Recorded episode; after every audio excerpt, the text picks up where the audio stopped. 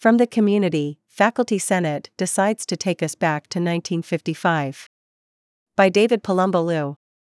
Last Thursday, the Faculty Senate passed a resolution which begins The Faculty Senate finds that the current mechanisms are insufficient to ensure the academic integrity of our degree programs and, in line with the Articles of Organization of the Academic Council, reassumes final responsibility for the maintenance of academic integrity.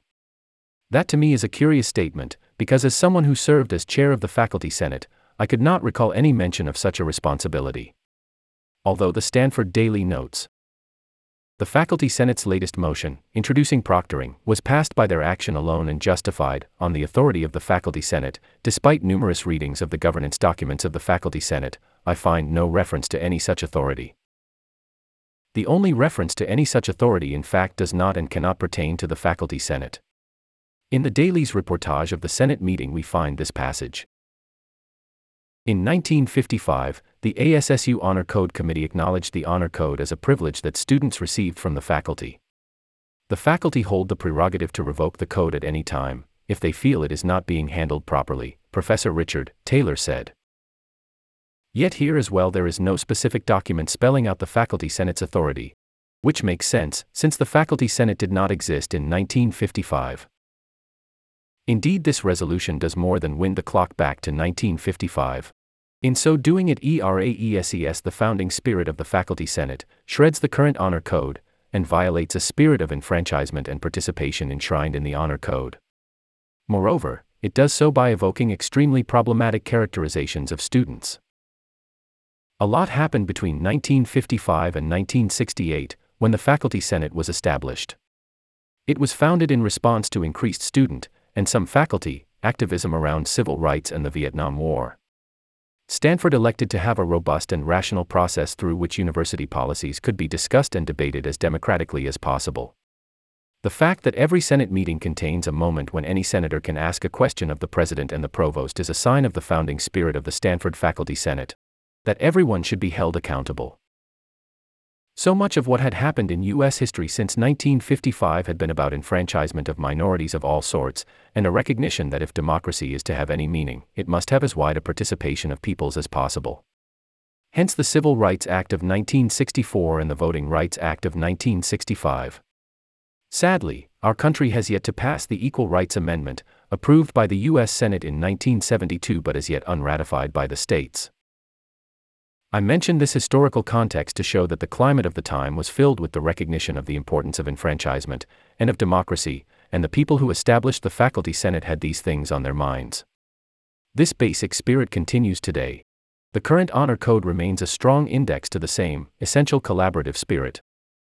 While the faculty alone has the right and obligation to set academic requirements, the students and faculty will work together to establish optimal conditions for honorable academic work. What triggered the resolution to destroy that principle was the perception that students cheat with such frequency that they have breached the contract. Yet it was never debated whether or not proctoring will actually help reduce cheating, or, more importantly, whether the as yet unsubstantiated gain warrants ripping up proud traditions and standing policies. In essence, this resolution violated an important covenant regarding the Honor Code and in effect blackmailed the undergraduate Senate, UGS, into either accepting the C 12 proposal it had unanimously voted down or accepting the Faculty Senate resolution.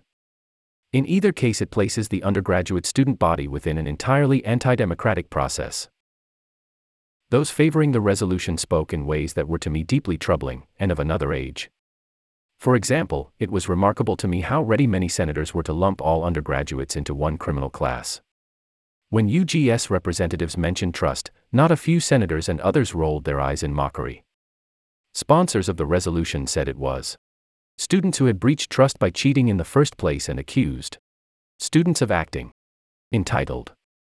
When this happened, I could not help but think yes, that is exactly why some people did not, and still do not, want voting rights for blacks and other minorities. After all, they were untrustworthy, tended toward criminality, and were demanding more and more social entitlements. Shockingly, and again reminiscent of the civil rights era and the period of decolonization, students were thought to be not ready for democracy precisely when they exercised their rights and took positions that were not the ones those in power wanted.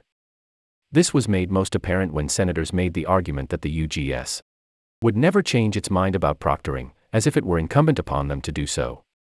It is exceedingly strange that Stanford puts in place a civic, liberal, and global education, college, curriculum extolling the virtues of citizenship and democracy, and then the faculty senate brazenly acts to disenfranchise the undergraduate members of its community and squelch a legitimate democratic vote. Stanford undergraduates had followed the rules. They made their voices heard through their duly elected representatives. They placed their faith in a process put in place by their university wherein a negative vote by the UGS or any of the other participating bodies would have mooted the reinstatement of proctoring. The Faculty Senate, departing from the spirit of its own founding documents, and in reversing a key principle of Stanford's Honor Code, dragged us back to the good old days of 1955, when people were all in their proper places, to override the UGS vote. Let's be clear. Those favoring proctoring were losing, so, rebuffed by the democratic process, they simply changed the rules of the game and reinstated authoritarianism. They rationalized this takeover by deploying a now familiar tactic delegitimizing a fair and honest election. Ironically, the Faculty Senate, in passing a resolution to restore authority it never had, may have also acted improperly in unilaterally changing the principles of the Honor Code. While the faculty alone has the right and obligation to set academic requirements, the students and faculty will work together to establish optimal conditions for honorable academic work. Perhaps on all college syllabi there should be a disclaimer. Some of the ideals and values mentioned here may not apply to you. If you wish to find out, ask your professor.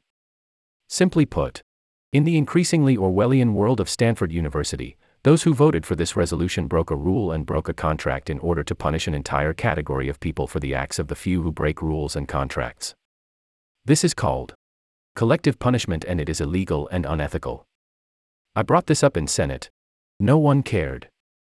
Those who voted to strip the entire undergraduate population of their rights were able to do so because it is they who feel entitled to hold to no other code of behavior than the one they themselves invent.